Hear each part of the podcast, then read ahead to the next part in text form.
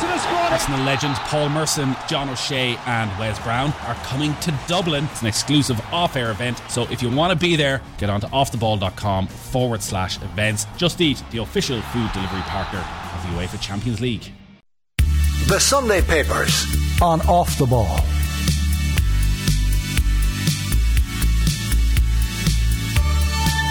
You're welcome along. Paper review coming at you. Before anyone on YouTube says it, we know we're all wearing the same colour shirts. we spotted it too, almost straight away. We tried to make Fionn take off his shirt and just go with grey t-shirt, but he thought it looked better this way.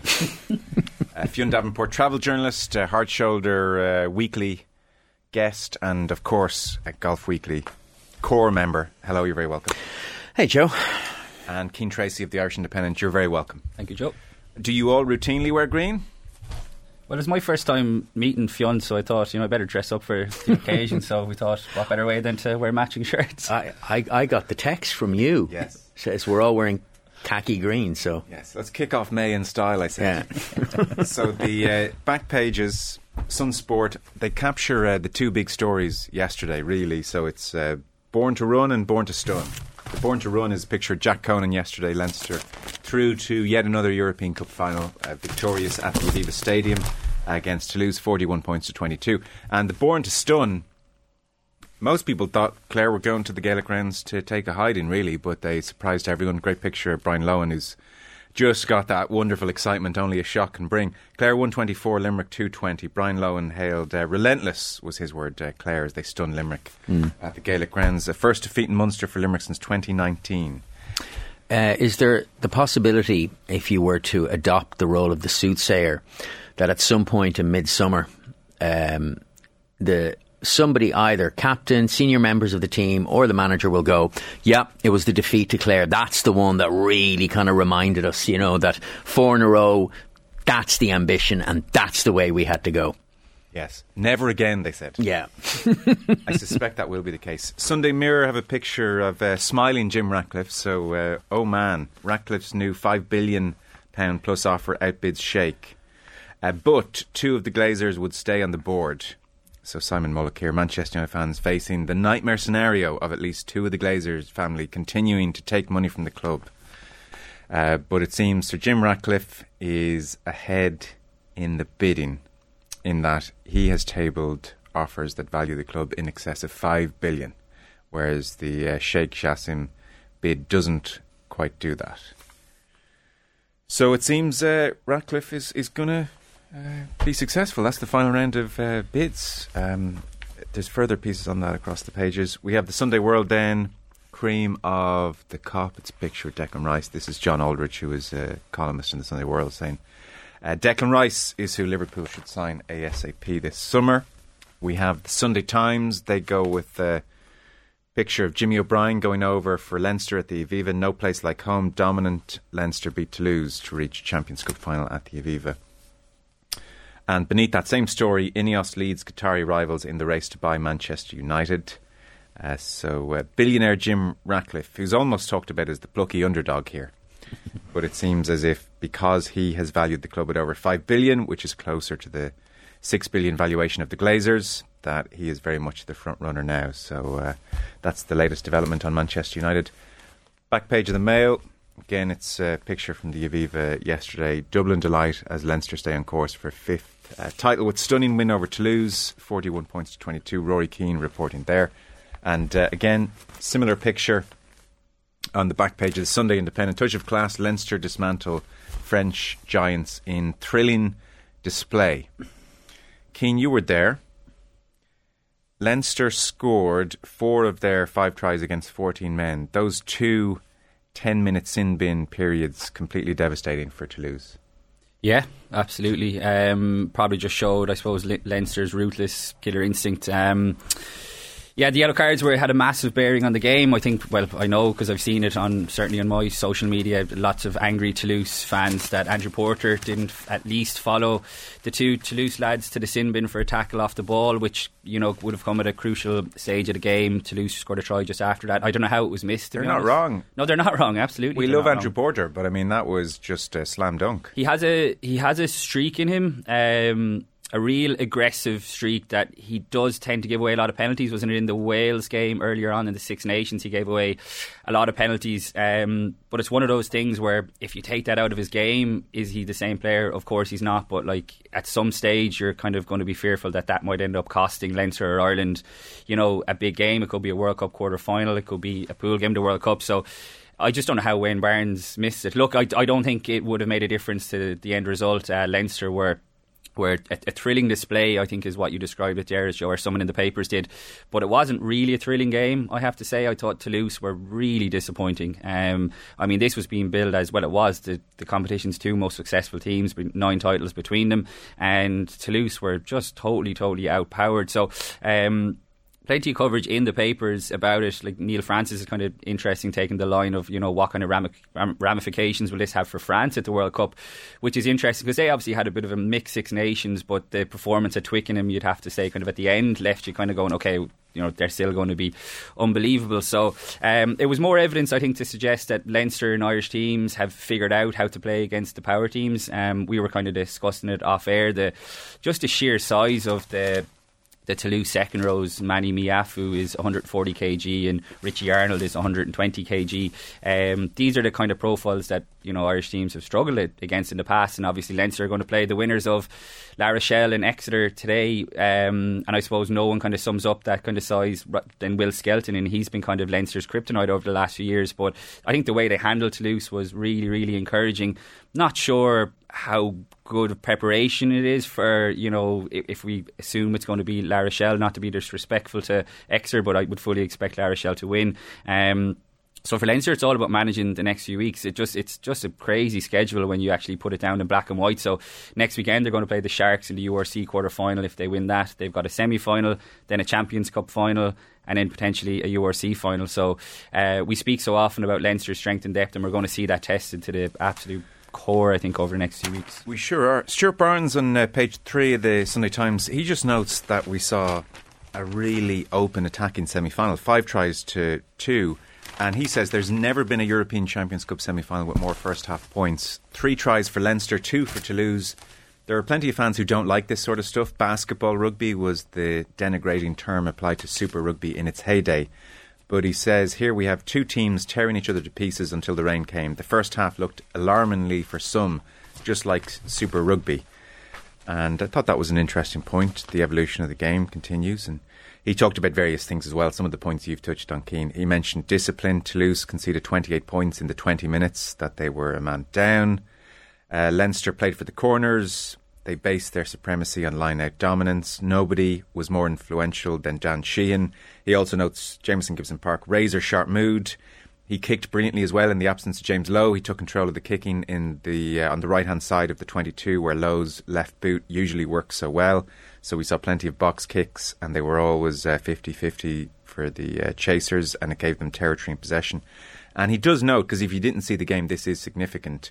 Toulouse had a 6 2 split in the bench, and uh, 13 minutes in, their centre goes down injured, so Ntamack goes to centre, and Dupont, uh, the genius that he is, uh, goes to out half, which he did do a couple of weeks ago mm. for Toulouse. But the point is made across the board in Neil Francis's piece and Stuart Barnes's piece that Paul Graou, uh, the replacement at nine, uh, lacked control. The pass, writes Stuart Barnes, hurled at Willis, emphasised the glaring gap in the very heart of their decision making. So between uh, the yellow cards, which very much are, are self inflicted, and the loss of Dupont at nine, we didn't quite get the Toulouse are much better the, this year than last year, which we were sold pre game because their opening try, I thought, my God, they just mm. cut through Leinster. Leinster are, are in big trouble here it was very similar to last season's game, even in terms of the, the scoreline at the end. And I remember after that game, Ugo Mola, the Toulouse head coach, was talking about, you know, how they weren't used to playing teams at this pace. So they've had 12 months to prepare for the challenge that awaited, and they just didn't look any better prepared than they were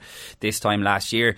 Um, we did have a translator in the presser after the match yesterday, but even my pidgin Leaving Cert French was enough to get me to understand that the the French journalists were absolutely bemused by the the substitution that Ugo Mola made because they had Retier on the bench as well, and he could have come on rather than moving Dupont. So he came off the bench, like you said, Joe, two weeks ago against Lyon, which was a massive game for for Toulouse, but he came off the bench and pretty much changed the game and ended up winning it. So Ugo Mola can point at that that it has worked in the in the recent past, but the idea of moving like one of the best players ever. Obviously, it's it's fair to say nearly at this stage. Like I was thinking about it, it's, it's the equivalent of moving Messi in his prime back into like um, into midfield. You know, he does it now, kind of at ease. But like to to move your best player, the, the, Danton Dupont is so good at what he does because he gets more touches of the ball than anyone else. And obviously, if you're to move him out one position, that's not going to happen. So when you're bringing on a guy who he just what like it's very tough to replace Anton Dupont anyway.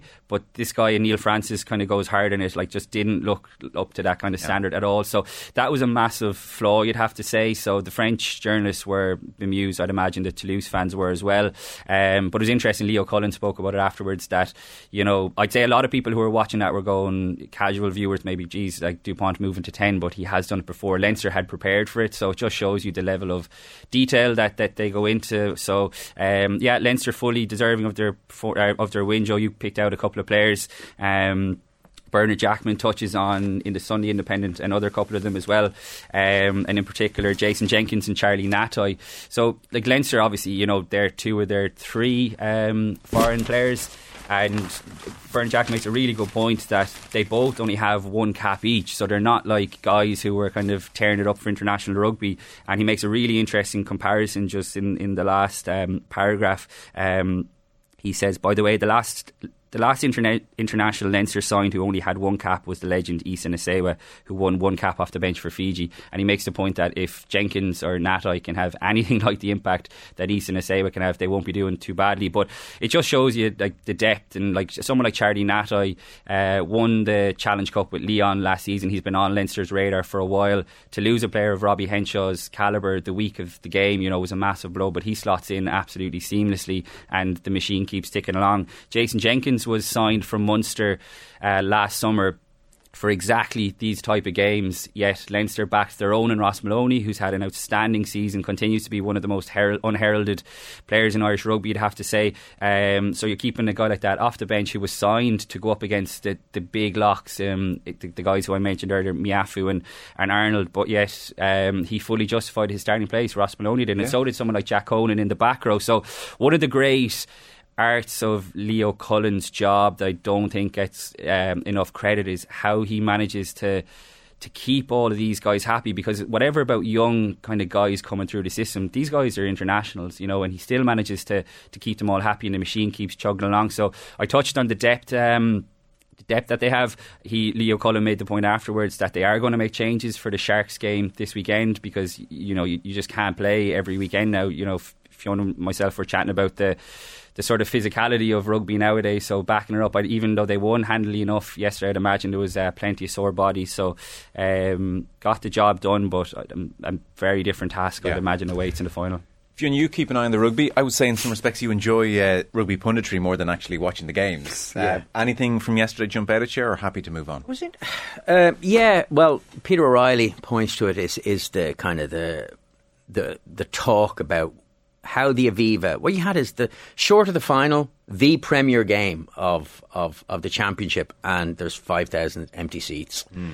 And uh, Leo Cullen beforehand, who, as Peter Riley says, was, un- uh, was uncharacteristically punchy about the EPCR um, management of ticketing. And like and and someone as someone who doesn't really keep abreast of how these tickets are but like that EPCR took control of the ticketing that Leinster weren't happy with the pricing structure that EPCR put in place and with tickets at 75 euro. Yeah there was a bit of confusion in that it was initially reported that the starting prices were 75 but there was a glut of tickets cheaper than 75 but mm. very very quickly the only remaining tickets were 75 euro. And to which and it's easy to kind of say, you know, one then leads to the other. Is is that like so? There were five thousand empty seats because the typical Leinster fan went, "Nah, that's too much for me."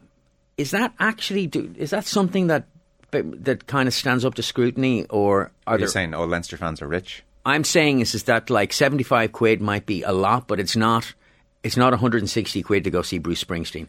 No, I guess there were no concessions for children amongst those 75. And that's, yeah, and that's a, that's a significant issue And sure. there's also a touch potentially of Aviva fatigue in that they're at the Aviva next week for their URC quarterfinal, and then the semi-finals at the Aviva, and then the Champions Cup finals at the Aviva. Yeah. and so there's, There's a- maybe a, bit of picking and choosing. Although this, as you say, Fionn, like this is the marquee game to lose. Mark, it, it seems shocking to me. It- yeah, it was like, look, the, it, the atmosphere actually was quite good, I have to Yeah. say, yesterday. But for such a big game, like you're so right, it doesn't get much bigger in club rugby. Like I said, nine titles between them, and it was a shame. Like, I mean, I could only see obviously one side of the stadium because I was in the press box, but I could see in the upper tier big swathes of, of empty seats, and that's not right. I mean, the semi final today is sold out in Bordeaux, and like, Are they t- similar prices? Do you know? I'm not sure actually offhand. Um, So I thought it was. It didn't reflect well on the competition, particularly whenever there was a conversion kick or a penalty kick. They would go for the low down angle behind the kicker to show the angle, and you would see the swathes Yeah, of empty like seats thousands of empty yeah. seats at this marquee game. Maybe when they're pricing these matches, they do need to think about the importance of, of um, you know, this event as a marketing tool. This competition is in decline in the eyes of many people. And here's your semi final marquee game, and you've got thousands of empty seats. I think within the PCR, they have to sit down and say, well, actually, are we over milking fans? And secondly, even if we think we're not, we need to make sure this is a sellout just for marketing purposes. My understanding is that for last year's semi final, like EPCR would generally take control of the semi finals. My understanding is that Leinster had control of last year because it was only a seven day turnaround. So if you remember back to Leinster beat um, Leicester and Welford Road, and you had Munster and Toulouse that day, or the, the Saturday that went to extra time. So it was only seven days. The season is structured differently this year with the World Cup and that. So, um, and it's also worth mentioning as well that like I know the vast majority of Leinster supporters do come from Dublin, but there's plenty of them who come from the country as well, and it's not cheap to, to come up to Dublin for a day. If you wanted to bring kids, like you said, Joe, if you want to get trains and that, like God forbid, if you wanted to have an overnight in Dublin.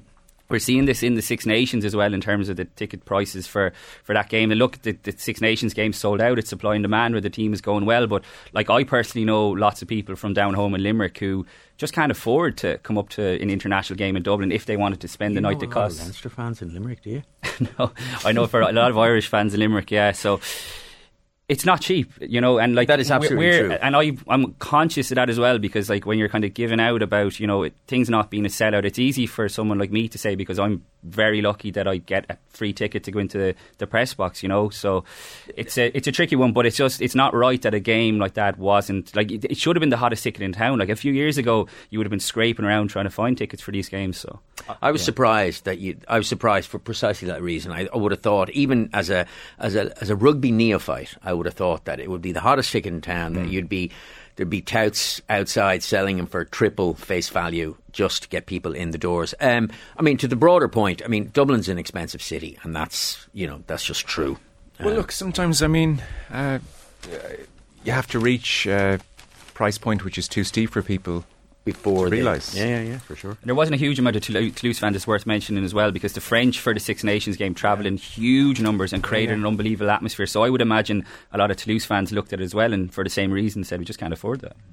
Lots in the paper, so we'll get to uh, Man City. Are they too good to be loved? There is uh, Brexit being very good for Irish footballers. There's Paul Kimmage on doping and horse racing.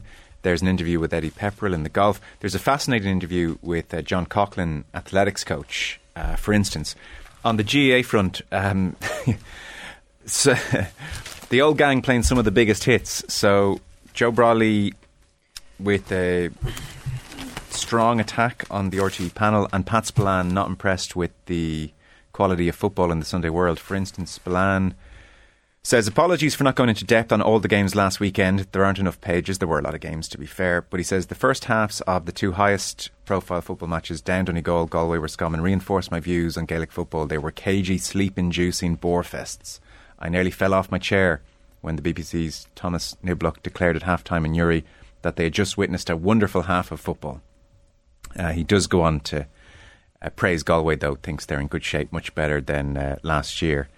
Uh, as for Joe Brolly, uh, the passion is gone, and we're left with a Sunday shame. So, uh, does not pull any punches. Uh, no passion, no sense of the great traditions of our games, no sense of glory, no feel for the bigger picture, no anger, no entertainment, false discussions that bear no resemblance to the reality of how we discuss football. It's a sham. Laughter is forced and cued by unfunny remarks. The, puns, the pundits, he says later on, answer safely uh, resorting to the well known book Nutshells for GAA Punditry. It's all very weird and unnatural.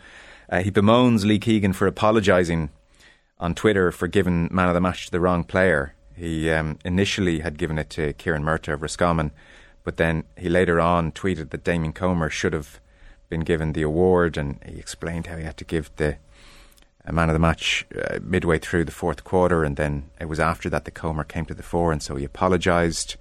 He says, This naturally prompted me to worry about Keegan's mental health. First, publicly apologising for his man of the match selection. Worse, licking up to the Galway folk by saying you have a serious team. To be honest, I nearly vomited. And he also said, apart from this, the embarrassment caused to Kieran Murtagh, who must feel like a right uh, DIC with that award sitting on his mantelpiece. He says it's a perfect snapshot of the falseness and eagerness to please slash play safe that has infected the RTE studio where everyone's looking over their shoulder. By the time I was sacked, a lot had changed. There was no loyalty, no sense of integrity, no camaraderie. Colm O'Rourke, Pat Spillane soldiered on for a while, but I think they hated it as they were as it was clear they were no longer wanted. Too opinionated, too passionate, too prone to saying things they actually meant. As we watched the fun distraction of talking about football being turned into a soulless chore, the glamorous brunette, I think that's his partner, said they should bring uh, Pat back, um, is what she said when they were watching. The place is like a morgue without him. And he finishes off by saying, What's happening now in the uh, public broadcaster studio is a dystopia, a dull travesty. If you took wee Marty out of it, it would evolve the atmosphere of the moon. It has become a national embarrassment. If Lee wants to apologise to anyone, he should apologise to the nation. I'd like to hear that apology. And that's. Wow, that's a mass killing. Yeah, everyone got some there. Yeah. Um, it's a bit. You know the way two things can be true but not connected to one another? So, is the Sunday game and punditry in general kind of slightly tamer these days than it used to be. That's probably true, as as, as some of the more fiery pundits have departed the scene.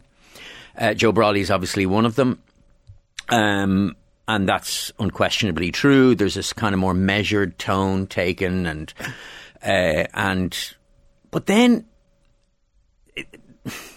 So there's a certain sense you're like going, yeah, Joe, that's that's that's fair cop, or that's not untrue. And then, but then I'm wondering, it's like asking Richard Keys, I, Richard, I need you to write a piece on how you think the Sky Sports pundits are doing, mm. you know? And and the problem with that is is that with all respect, it's like your views are jaundiced and and you're jaundiced by personal experience and and what comes across here is is that Joe, as always, has strident opinions and isn't going to temper them for any man or woman. But at the same time, there, there's a hint here is, is that like you're still smarting over being let go by RTE. And I, I don't know that if I was in his shoes, I wouldn't also be smarting by it. Um, I think some of the ad hominem stuff is a bit in poor taste. I just think. And also, there's always the, there's a there's a literary device that, that people can use. Is like a friend of mine texted me. Is like, or okay, I, I'm not saying they didn't, but it's just like, so what? You know, I have lots of friends who text me, and I don't necessarily give particular credence to what they're saying is is that like I, I and it's funny because hyperbole can be quite funny, but like you know, as Eamon Fitzmaurice was droning on, a friend of mine texted, "F me, Brolly, I wouldn't be surprised if Fitzmaurice started into a decade of the Rosary." And I'm like, okay, it's kind of mean and funny, but like, what's the point? And, and there's a part of it I. I don't know. I, I again, I guess I just feel is is that like yes, certain things are true there's a there's a it seems like a conscious decision was made to to kind of turn down the heat. Um, does it make the Sunday game better? Does it make does it make the, the say the soccer analysis better? Maybe, maybe not. Uh, but I don't know that something like this really just kind of is anything other than Joe Brolly kind of, you know, just turning over old enmities and and just keeping them aflame. The Sky Sports Studio is almost the outlier these days. That mm. trend you talk about in punditry, which I'm part of, by the way, there is absolutely uh, no doubt that the Virgin Media panel, uh, which I think does a lot of great stuff, is a very different atmosphere to Hook and McGurk and Pope, sensibilities have changed. I, I wonder. I think the interesting question is amongst the audience. Certainly in the in the in the hierarchies of various organisations, uh, sensibilities have changed. I suspect, but do the audience still really want vicious? Vicious is maybe a harsh way of putting it, but those those strident views, which were very much in vogue 15, 20 years ago, do they? Do you suspect everyone sitting at home is like, God, it has got very boring, or? A lot of people are. Yeah. Uh, But do you think then if we brought it back suddenly and we saw Dunphy saying, Glenn Whelan, what's he got? Ferrari, you know, blah, blah, blah. Do you think people would say, actually, hang on, I don't feel good about that anymore?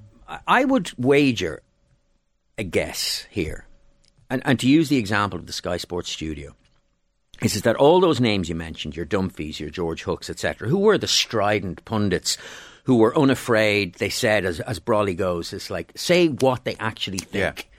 Um, the, there is, though, a subtle but all important difference between them and the Sky Sports studio, even the, the kind of the Gary Nevilles and the Jamie Carragers and the Roy Keanes, is is that whereas you could not tr- uh, trust is the wrong word, but you can't say like George Hook or Dunphy or whoever they would have a go at a player if they felt that they were deserving of a go, but they'd also have a go at the association if they felt that the association was deserving of a go. They had that fearlessness.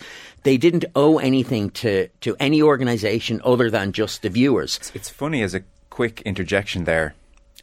The RT panel were fearless on many fronts. I don't think they can say we did a great job when it comes to the FAI. Well, they had a go. No, You don't think so? I don't think they ever said questions need to be asked about the way John Delaney is running that association. Well, I mean, questions need the- to be asked. Not once. there's issues.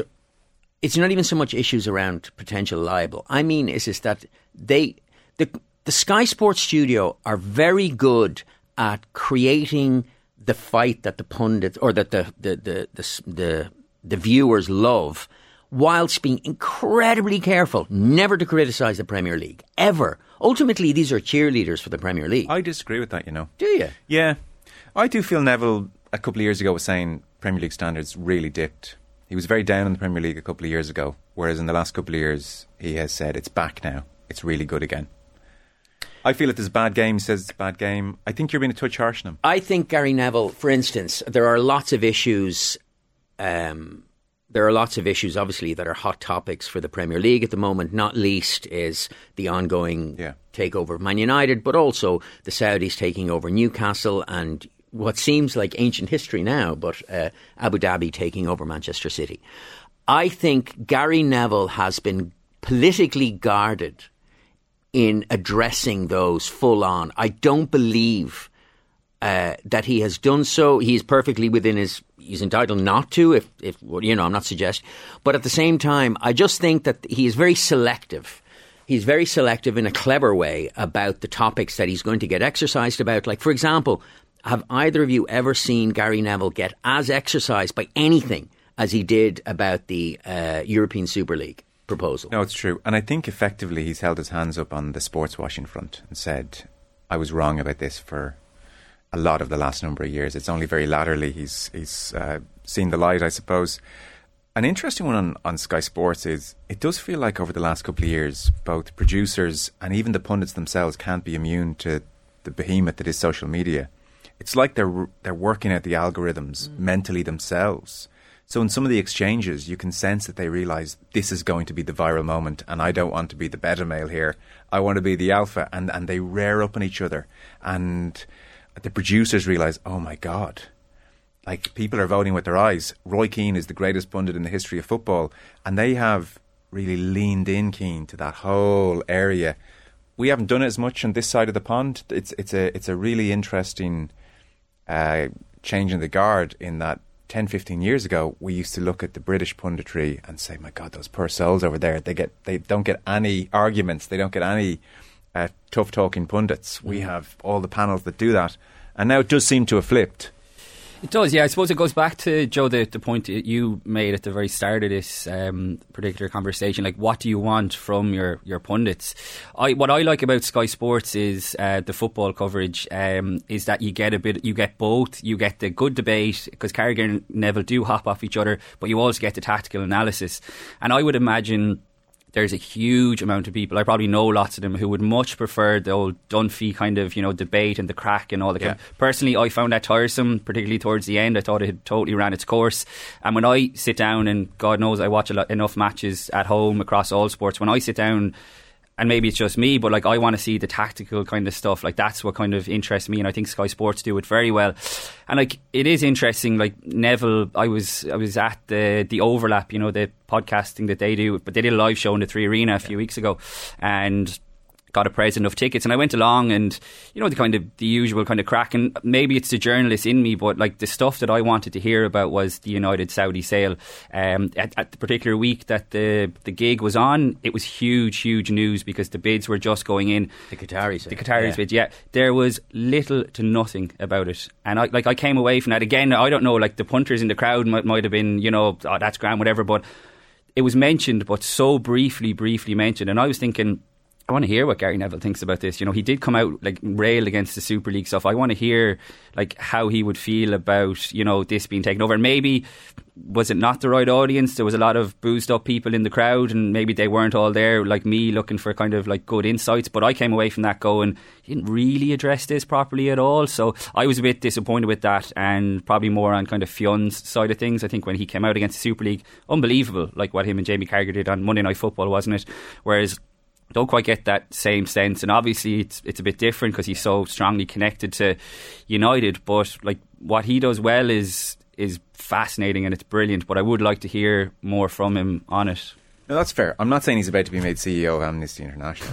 No, but I, I think I think I, to to give praise to how Sky Sports run their operation is is they managed to strike a very successful balance between, you know, defending the product that they're there to promote, which is the Premier, Premier League football, whilst at the same time offering the viewers the red meat that so many viewers enjoy is those is and uh, those clippable moments. And and you're right is it, that absolute understanding of how the algorithm works.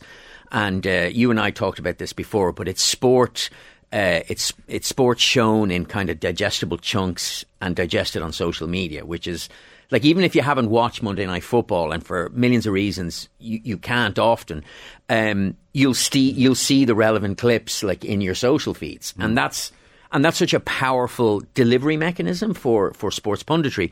And, I- and, and, and Sky Sports have that absolutely nailed on. They do it really, really well. And I guess, so on this side of the water is, is to go back to kind of Joe Brolly's criticism is that there's a sense of like, are we missing a trick on this side? Like, uh, is there what's our version of that very thing that Sky Sports do so well? And and is there a sense of that that they've overcorrected? Like, like, like I don't know. I you get to the end where it's just like. You know, old man rails at clouds. You know, is it like there's an element of like the angry pundit that just becomes tiresome? Yeah, and I think you can go too far the other way as well. Like, I mean, like I said, I do enjoy what Sky Sports do, but I do agree with you. Obviously, they're protecting their product, which is the Premier League, and we see that in rugby as well. Like, I would personally think that BT Sports coverage of the, the Premiership, as in the rugby Premiership, is like it almost does itself no favors because it overhypes the league itself, and then people get an inflated view of like. And we see the the champ now. I know Exeter are in the the semi final, and they could prove me wrong in a, in a few hours, but. Um, we see it with the English national team. Like every time you're watching a, a Premiership game, and I do watch enough it, you're being told that it's the best thing since sliced bread, and it's really, really not. A few years ago, the Premiership was far, far better, but that's a company, you know, protecting its assets and trying to tell you that this is amazing when you actually get into it, and it's it's really not. So I think you can go too far the other way as well, which is probably the point that you were making, Fiona, about the Premier League and Sky Sports, and this is their kind of baby, and they have to protect it, and you know, it's it's our kind of thing. So. Um, Best league in the world, Keane. yeah, all this kind of stuff. Like it, it's it's a fine balance because I can understand why they're doing it, but I think viewers aren't stupid either. Their their eyes can tell them.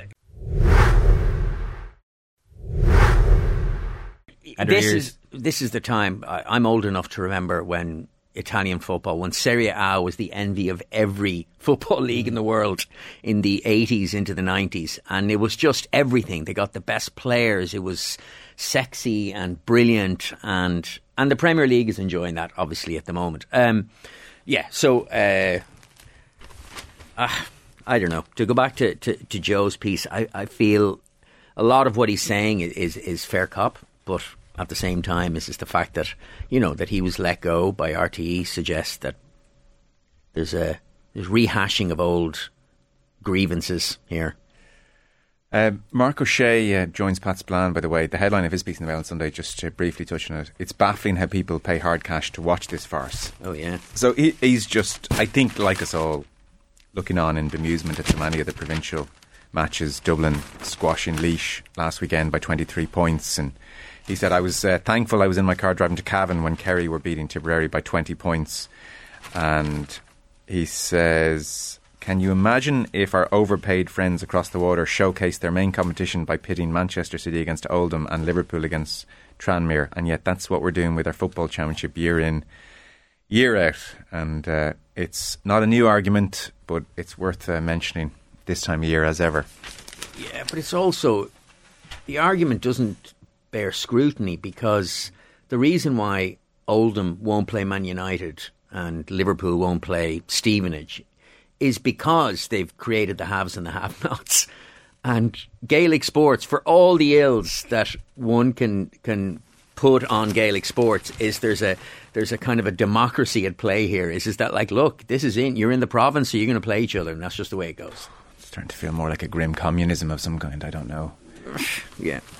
Um, just this isn't a GAA interview, and we don't have time to get into the nuts and bolts of it. But it's worth mentioning, just in the context of GAA, as a segue away from the gas. So, Carl Dennehy here has done some great interviews lately in the Sunday Independent. Pages 18 and 19, he speaks to John Coughlan.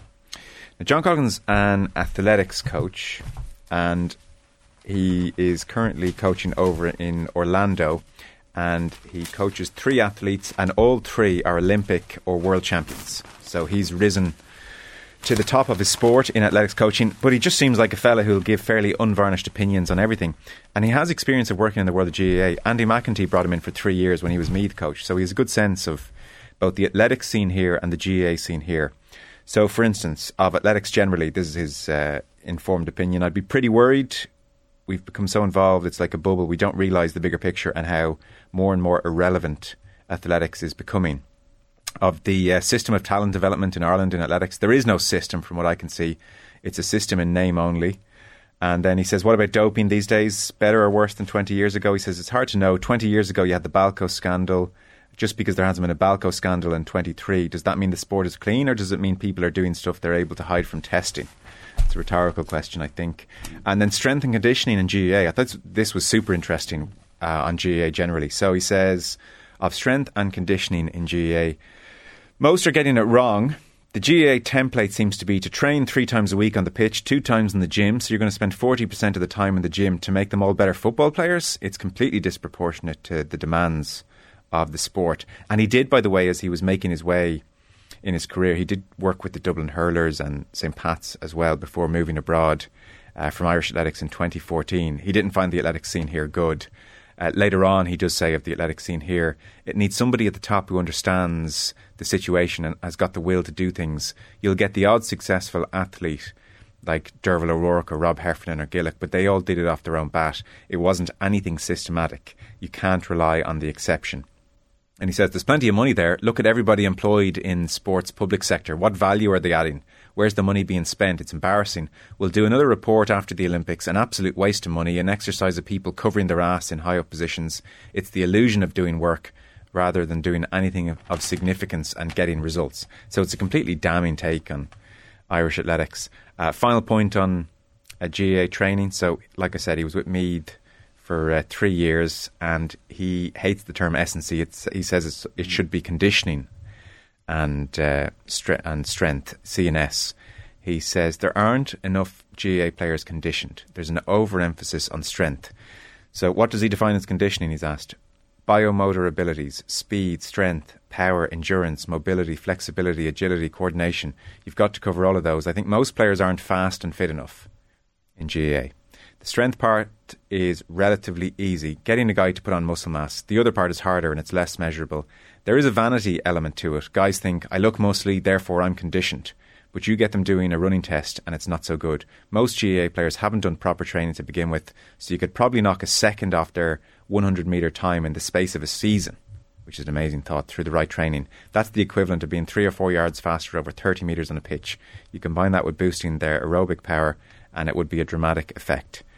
Uh, he says, You got guys 29 years of age lifting weights for 10 years. What difference will a few more weights make? It's very thought, interesting. Boom. Yeah. That's what Joe Brolly's asking for. Some unvarnished, informed opinion. That's great. Yeah, it's Super brilliant. chat. It's it's really good, but like uh, I'd be a very very casual GAA uh, watcher, but you can't help but look at the Limerick team and think that wow, their strength and conditioning is off the charts in terms of the physical profile of these guys. It's something that Shane McGrath has touched on as well in terms of hurling. You know, treating concussion more seriously because purely because like guys are getting bigger, they're getting stronger, they're getting faster. This conversation we've been having about rugby for God knows how long, but if Limerick are you know the market leaders, which quite clearly they are, despite yesterday's defeat, then are other teams not going to look at them and see that you know this is the way to, to go forward? So um, I take his points that he's saying, but I'd, I would assume Limerick are kind of not part of that conversation because they seem to have really changed. I think what GAA players, what are demanded of GAA players. It, like, again, like I'm only a casual observer, Yeah. so is that fair to say? Do you think? Well, when he lists off what he defines as conditioning, uh, biomotor abilities, I don't entirely know what that means, but anyway. sounds good. Yeah. Strength, speed, power, endurance, mobility, flexibility, agility, coordination. I'm literally seeing a Limerick hurler Yeah, there. yeah. So, Yeah. yeah, I, w- I would think there are exceptions. He says most aren't are getting it wrong in GAA, but uh, some clearly aren't. And it's interesting that guys are moving from, in terms of S and C coaches or C&S as he prefers to call it, from rugby to hurling as well. You had Mikey Kiley who was with the Limerick Hurlers a few years ago, and he went to Ulster um, a couple of years ago. So it just shows you that the crossover is is happening now, and that feeds into probably Shane McGrath's point that he's making in terms of hurling treating concussion more seriously. So it's fascinating. I, I find that the crossover between sports like that and the sharing of different ideas really, really interesting. I have to say. Yeah. Uh, we should touch on Paul Kimmage's piece, I think, just as an ongoing uh, theme. He's been very much watching uh, Irish horse racing in particular uh, closely of late, and uh, he just highlights another case which he feels isn't satisfactory. It's on pages 14 and 15 of the Sunday Independent. Punishment fails to match the crime. He starts off by uh, talking about Punchestown this week, and there's lots of backslapping, and everyone's uh, great. And uh, he's uh, not so sure it's a pretty situation behind the scenes. And uh, he mentions William Jones, who has written a book, The Black Horse Inside Coolmore, and also The Black Horse is Dying, which is very much about doping. And uh, he got an email from him uh, during the week to highlight a case, which he teases out here. So, in short, we go back 16 months, and Elmarie Holden from Ballyhale Hale is making headlines because she's uh, doing a great job. Uh, moderate success in six years as a trainer, but her true gift is an eye for great horses. Uh, so it mentions a couple of her successes. And then February 8th, 2022, the testers arrive in her yard. A month later, Holden was informed that hair samples from three horses had revealed the presence of clenbuterol, which is prohibited at all times unless prescribed by veterinary surgeons. So this is last year. A year on, March 1st, the IHRB published their uh, 565 word report on the case. There's a 3,000 euro fine, and in effect, we uh, are told that the medication was administered in accordance with a vet's directions and that the uh, copies of prescriptions were provided retrospectively by Holden's vet, Dr. Mazzarello. So uh, Mazzarello uh, confirmed that clenbuterol was administered to treat coughing and nasal discharge in the horses for three months between September and November 21, and that period of exposure is consistent with the reports from the labs. Paul Kimmage says, What were the findings of the lab? Were no blood samples taken? What were the levels? What do the prescriptions say exactly? Was there any record of the frequency or the dosage? It must have been a nasty infection that three horses suffered for three months at exactly the same time. It was all very vague, is his sense. And interestingly, he notes as well, on the same day of the Holden inquiry, the IHRB published a biannual anti doping report for the six months to December, and it included an unusual reference to clenbuterol. And so the warning was it's a drug that may be misused if it's given to horses without respiratory disease and it can lead to muscle uh, building. If clenbuterol is detected, says this report, it will be followed up and evidence such as prescriptions and associated records will be sought to confirm that it's been used only for valid therapeutic reasons. We remind trainers of their obligations to use clenbuterol responsibly with proper veterinary involvement and oversight and to document its use correctly. And Paul Kimmage says, or what? We'll fine you three grand. And he reached out to the various participants for comment and didn't receive any comment. So, from uh, the point of view, I should stress, of Elmarie Holden, she was investigated. The IHRB accepted that uh, this was given by her vet and it was required, and they have very much accepted that position. Paul Kimmage is uh, pointing out there are va- there are uh, there is some vagueness here on what transpired, and also he's wondering if three grand is an appropriate um, punishment nonetheless. So, in general terms, it's just another part of this portfolio in the Sunday Independent over the last couple of years, whereby questions are being asked about specific cases, answers aren't forthcoming, and uh, it is in amongst what is a very joyous week at Punchestown for the sport away from all that. Have Yeah. you been following this? half a bit. Um, yeah, I mean, look, I don't know enough about horse. I know, you know, it's like I know that clenbuterol is administered for horses with colds and whatever, but um, I think you would just at this stage love to see an interview yeah, or Hillier and Paul Kimmage. Just be a, a, a good. Yeah, and I think that would be to have. I- actually would be a very interesting conversation to have. Um, yeah, there's there's a I mean there's an inference here as a, of a, of an industry that kind of inward looking and protects its own quite Yeah. well and all the rest. Um, interestingly enough, uh, just because I mean it's kind of a really important story, but it's also to a lot of people it just feels so dull. But like the Mail have two pages on does the Premier League have a drugs problem? you know, and again, and, and just like it, there's a lot in here. It's Yeah. a big investigation, but the top line is Premier League footballers are almost never tested for the banned performance enhancing drug testosterone. Um, top flight stars can expect to be subject to even the most basic drug test as infrequently as once per season. And that's their oh dear. that's the that's the that's their opening dart and and then there's and it goes in and it goes there's a lot of data and but interestingly enough more to the point and, and it kind of echoes uh, Paul Kimmage's frustrations I guess Yeah. is is that the Mail have put in one two they wanted some freedom of information acts and uh, they were five of them refused um, on blood doping and testosterone in the Premier League tests, on blood in all footballers in England, anyway, so on and so forth. They were all refused. And the, the, the most popular reason given was disclosure would allow dopers to avoid getting caught, which seems counterintuitive, but look, the the inference here is is that compared to athletics, compared to swimming, Yeah. is is that uh, footballers are tested very very sporadic. Oh, football is getting away with a lot. I think. Yeah. it's fair to say on this front, And- and, and, the lack of scrutiny. So it's, the lack it's of scrutiny. Welcome So to see that piece. Yeah. So and and so they kind of they're they're kind of they're they're they're sister pieces.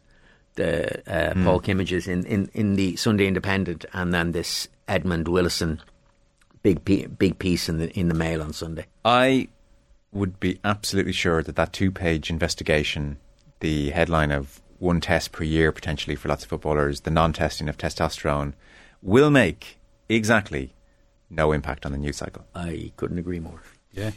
Yeah, it's and like the the doping kind of aspect is actually pretty it's shared across lots of the papers because they're talking about Man City obviously feature a lot in a Yeah. different kind of doping in terms of financial doping, which is a big big theme as well. So um, I thought it was interesting to see the the different kind of takes on it. You know, Eamonn Sweeney's writing about it, Jonathan Wilson is writing in the Observer and the Sunday Independent about it, and basically saying that I think what a lot of people think that you know City's success is slightly tainted and it has to have an asterisk next to it. Whereas in the was it Neil Moxley I think I picked out in the the Sunday People I think um, takes the total opposite um, that we should all be jumping up and down hailing these guys and barely even mentions where their their money has kind of come from. You know, which is which is not the right way to go about it either. I don't think so. Yeah, I thought Jonathan Wilson's piece because we chatted to Jonathan about this during the week, Mm. and he pretty much uh, teased out our conversation on page eleven of the Sunday Independent, and it's in the Observer as well. Are City getting too good to be loved?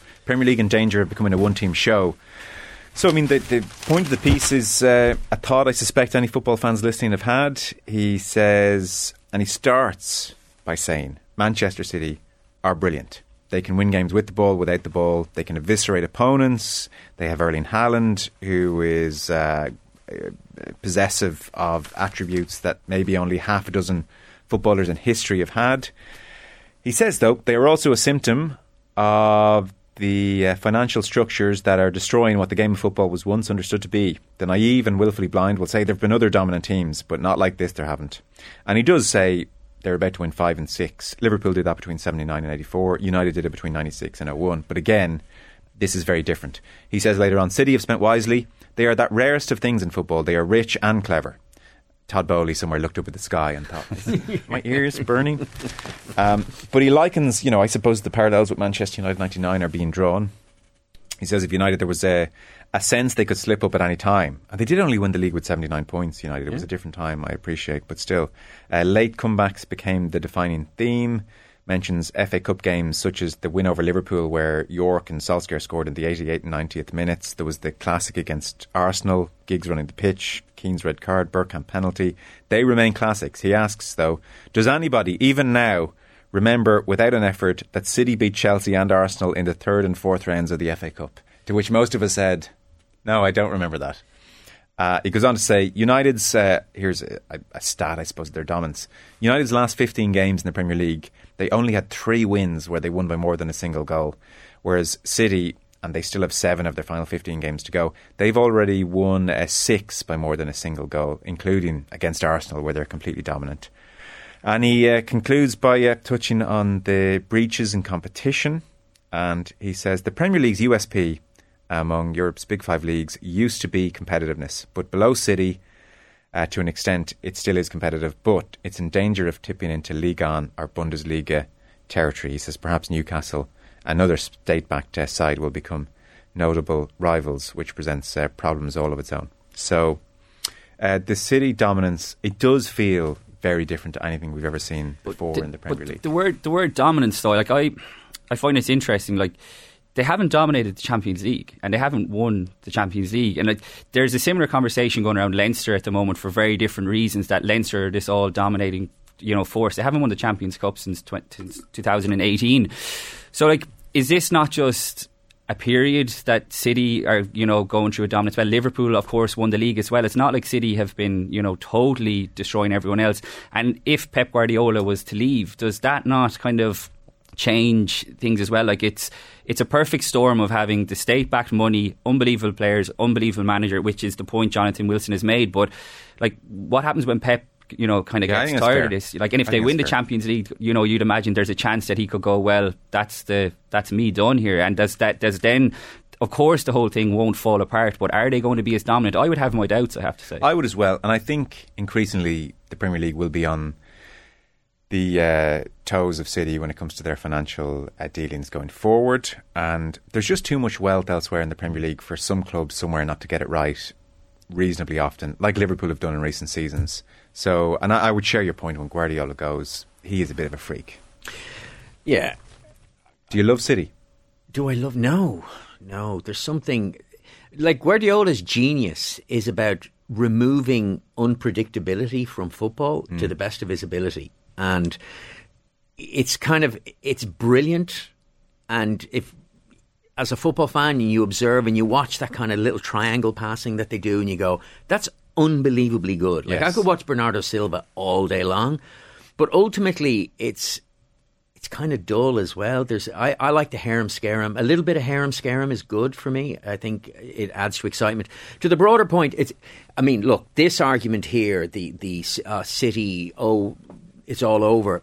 It's kind of reminiscent of take us back two years when the Dubs were winning five in a row, and it was like, oh, they're going to win the next fifteen yeah. All Irelands, and because it is, as, as Cian, and you're absolutely right, it is a perfect storm. You need the money, you need the investment, but you also need the, the tactical nous. You need, and Guardiola is one of the five greatest managers ever to have managed in football. There's, I think, when his day is done, they'll talk about him the way they talk about Cruyff for Herbert Chapman before him, and um, the issue, though, is is that even and, and there's a key point is is that like when Liverpool were dominant from seventy three to eighty nine, mm. Liverpool were the dominant side. They would still lose five games, six games, eight games a season. Nowadays, you're winning the league, losing two games. Well, this year is kind of a weird year. I think that's. The, I think you've hit on the key distinction. Yeah, in this era, they, Man City that is, and Liverpool for a time, yeah. have just made a commonplace to hit 90, 91, 95 90, yeah. points. And, and oh. so most weekends, it's like, okay, who are yeah. they going to whoop this week? Who weekend? are you going to hammer this year? But did they... And Leinster have done the same. Yeah. And then City will fall in a knockout game in Europe, exactly. akin to Leinster. But that doesn't make a lot of Leinster or City's dominance in their respective leagues a touch dull.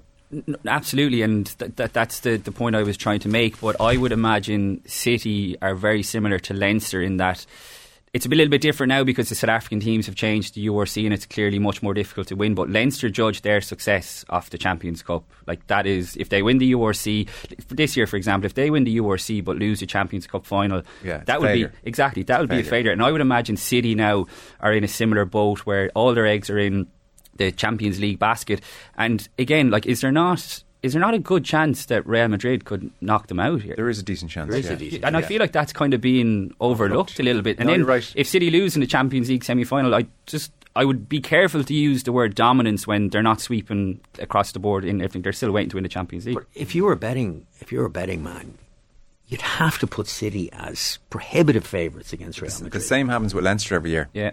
They're going to win the European Cup this they year. hammer everyone before them when it comes to the crunch, and then Yeah. they're like, It- "Whoa, we haven't actually played a team this good." I mean, obviously, Real Madrid, and it's a conversation for an entirely different time, but like Real Madrid are a weird anomaly of a club. They're They such a weird. They don't the- the- dominate guess- the Spanish league. I guess the point is, in the face of a club like City, there'll always be some weird club. Oh. Be it Saracens one year Yeah. and La Rochelle the next. There'll always be someone who will rise up and maybe disappears quickly. And City, akin to Leinster, will always be there thereabouts, but they may not dominate. And the Dubs example is a is a brilliant example of that as well. Like the conversation has totally changed now around that as well. It just t- t- sport works in cycles. Uh, Yeah.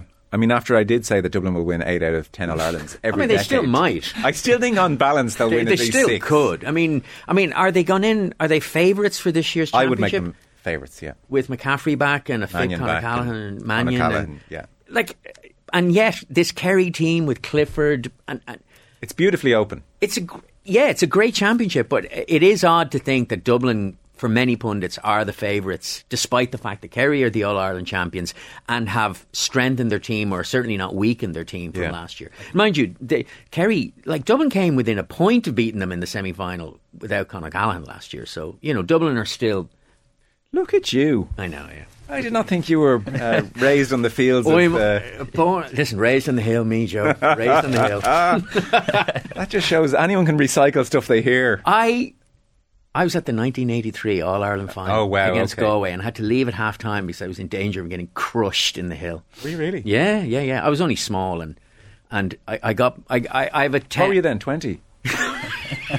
28. Sorry. No, in, in 1983 I was 14. And it was dangerous. It No, was- no, it- for me, I was a little kid and I'd gone with Well, I my mean, fourteen-year-olds shouldn't be crushed on the hill. I was I went with my friend Gary Dorman and I had to leave at half time. I also get like a bit of kind of in the crowd. I remember just the crowd moving, you know, the hill moving up and down and, and I was just like, oh Yeah. Is that a famous Brian Mullins day? Yes. Yeah. It's the one where did Dublin have three two sent off? Yes, Yeah. yes, yes.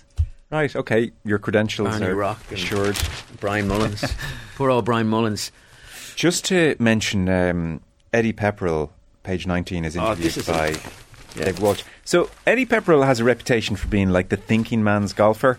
Now, it doesn't take much thinking to garner that reputation. I think it's a touch overblown. Would you agree? Yes. Okay, but he's still a pretty interesting guy.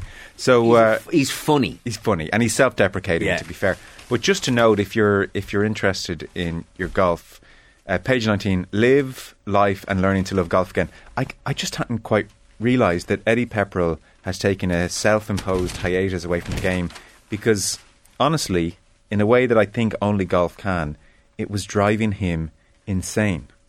So in the early uh, in early February, somewhere between the tournaments in Dubai and Singapore, Eddie Pepperell decided to step away. Three months out for a reset, a run of miscuts brought clarity. So at the Italian Open this week, he returns and he feels ready to see if what he's been doing in peacetime can survive the battlefield. So go back three months, writes David Walsh, Singapore Classic. The memory has stayed with him. 18th, Laguna National Golf Resort, 250 yard carry over the bunker into the wind. Not difficult if you're playing well, different when you're trying to make the cut. He finds sand. Uh, standing on that tee, a wave of self loathing washes over him. We can relate to that moment. Uh, Fionn and I play a bit of golf together. We've, we've seen each other at our, our most self loathing. Uh, no one cares, and few will understand what he does next. In a moment of uncontrollable anger, he holds the shaft of the driver in both hands and smashes it on his knee. It was t- really time to take a break. Three months on, does it seem to him that breaking clubs isn't the smartest response to adversity? He said, I don't know. Most golfers there would say, yeah, no, it wasn't good. But he's like, I don't know, breaking clubs, I've got no issue with that. Some players don't do it at all. I've broken a hundred in my career. Dave Waters, you've broken a hundred clubs? Oh yeah. I think I did 25 in one year. I did four in one round in Sweden. Now, that is a bit much. It's a lot. Uh, I remember giving my three wood away and driver to a couple of kids on the last uh, hole, uh, some brothers, and I threw my lob wedge and my sand wedge into the lake on the ninth green. Had to play the back nine without a pitching wedge. But then there is a story I think which just sums up the insanity of golf. And you have to understand these guys get tested for clubs all the time. Like everything is to the nth degree. Walsh brings up 2018 Dunhill Links breaks his club. After the round, went to a shop to try and get a reshaft uh, for one of the clubs. They don't have the same shaft I've been using. They have something similar. So I say, okay, go on, stick it in. Better than nothing. Next day, I'm on the par three at the 11th, into a breeze, six iron. First time I've ever used this new shaft, I stiffed it. It felt so good. I said to Mick, let's use all these shaft next week at the British Masters and all my clubs. So the following week, holds a five iron, holds a nine iron. He wins the tournament, the first win of his career, all because I broke my six iron at Carnoustie. The new shafts were dramatically different in terms of the way they performed. There's footage of me on the Sunday hitting a four iron and me turning to my caddy and saying, These shafts are unbelievable. So a week before it was chaos, a week later, and I look like the most controlled golfer in the world. This is the essence of the game. This is the mad thing about it. You can't account for it. You can't plan for it. Yeah, that you've you've summarised it exactly right. The madness and, and brilliance of golf It- is. I think it's more likely to drive somebody insane than any other sport. Have you ever broken a club though? No, I mean they're too expensive for mere I. I I used to play a lot of golf when I was younger, and I'll never forget. I played with a guy who who was also younger at the time as well. Obviously, uh, broke his club during a round. Yeah. I just remember thinking, "Wow, like what? Like what? Like they've got some serious, serious issues. Like you said, Joe, it's pretty expensive to well, it, what it used to be anyway to buy a set of irons. Um, just to snap one over your knee is a bit uh, the grand for these lads. They just get it replaced. Oh yeah, Rory's broken one uh, not so long ago with the sheer frustration. The closest I came was I, I, I went and played pitch and putt at a recent Christmas with my two brothers who don't play, and of course I lent them my clubs. And uh, middle child brother, my younger brother, it's a par three. This is not a long course, it's like a fifty-yard chip. So he takes a, a big swing, seems to let go of the club. It flies up into a tree and remains in that tree to this day. Yeah, I played Uh, yesterday in the in my Saturday comp in my club, and the 18th where I play is is that you're kind of your line is you kind of hit it off a you try and hit it off a bunker. So I am just slightly right of the bunker and pulled it a fraction, and I could see it go directly into the bunker, and it was one of those where you're like, and I. I'd had a torrid time of it for a few holes, and I took the club and, and I could feel myself bending it in front. And I was just like, like, and you realise, okay, just let it go. But that frustration that Pepperell's talking about, anyone who gets moral about like, oh, they shouldn't be breaking clubs. I feel you have never played golf. Yeah, you yeah, don't understand golf. This, like, there's a difference between Sergio Garcia, who's the, the terrible, terrible enfant terrible of, of modern golf, went and took a uh, took a took a club to a bunker and was like ripping up like if you start damaging course or like banging then I think you have a case to answer but if you damage your own equipment it's on you and that's just the way it goes Yeah. it like uh, I don't play as much as um, I used to, unfortunately. But like golf is so frustrating because it's hole to hole. It can be wildly Yeah. inconsistent, and like that's the kind of thing. Yeah, like and like I played in a couple of thirty-six hole competitions, and like you know you might go out in the morning and play well, and then you know you have your lunch and then you're going out for your second eighteen, and it's like you've you didn't play at all. Like so. Um, I can definitely relate to that as well in terms of the frustrations that it have because for- it would drive you crazy. For those guys, I think because they're doing it day in, day out, they stop appreciating the beauty of the courses. They stop Mm-hmm. appreciating the lovely softness of an expensive Pro V1. They stop appreciating the new clothes and the lovely equipment. And they are just frayed. They're just frayed, and it's like the sun coming down on them, and it just. oof.